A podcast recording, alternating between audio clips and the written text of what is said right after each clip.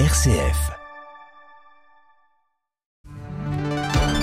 6h30, 9h, la matinale. Et l'information ce matin, c'est avec Denis Delovafos. Bonjour, bonjour à tous. La COP28 s'est ouverte ce jeudi à Dubaï et s'est déjà accordée sur la concrétisation d'un fonds de compensation des pertes et dommages climatiques dans les pays vulnérables. Cette décision prise dès les premières heures de la conférence est le fruit de difficiles négociations cette année entre pays développés, responsables de l'essentiel des émissions polluantes, et les pays en développement. Il doit permettre à ces pays vulnérables de supporter le coût des catastrophes provoquées par le changement climatique tels que par exemple la sécheresse, les inondations ou encore la montée du niveau des mers. Dans l'actualité internationale, la trêve entre Israël et le Hamas a expiré ce vendredi matin. L'armée israélienne a indiqué avoir repris le combat contre le mouvement islamiste palestinien. Entrée en vigueur le 24 novembre et prolongée deux fois, la trêve avait mis fin à sept semaines de bombardements israéliens dans la bande de Gaza en représailles à l'attaque du 7 octobre par le Hamas. Elle a également permis la libération de dizaines d'otages et de trois fois plus de Palestiniens ainsi que l'entrée d'aide humanitaire.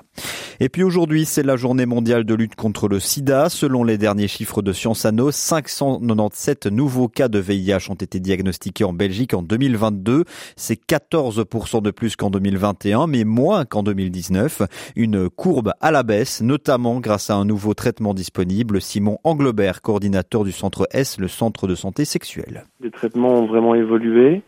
Euh, une personne qui prend correctement son traitement va avoir une charge virale indétectable, c'est-à-dire qu'elle va descendre tellement bas qu'elle ne va presque plus avoir de conséquences sur sa santé et qu'il y aura intransmissibilité. Donc la personne ne pourra pas contaminer, que ce soit par des rapports sexuels ou même en, ayant un enfant.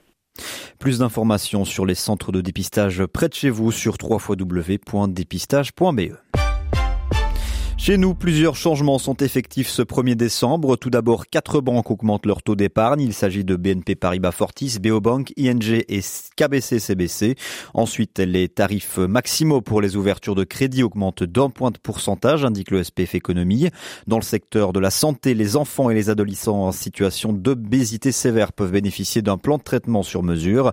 Davantage d'enfants ont également accès à un diététicien qui sera désormais intégralement remboursé.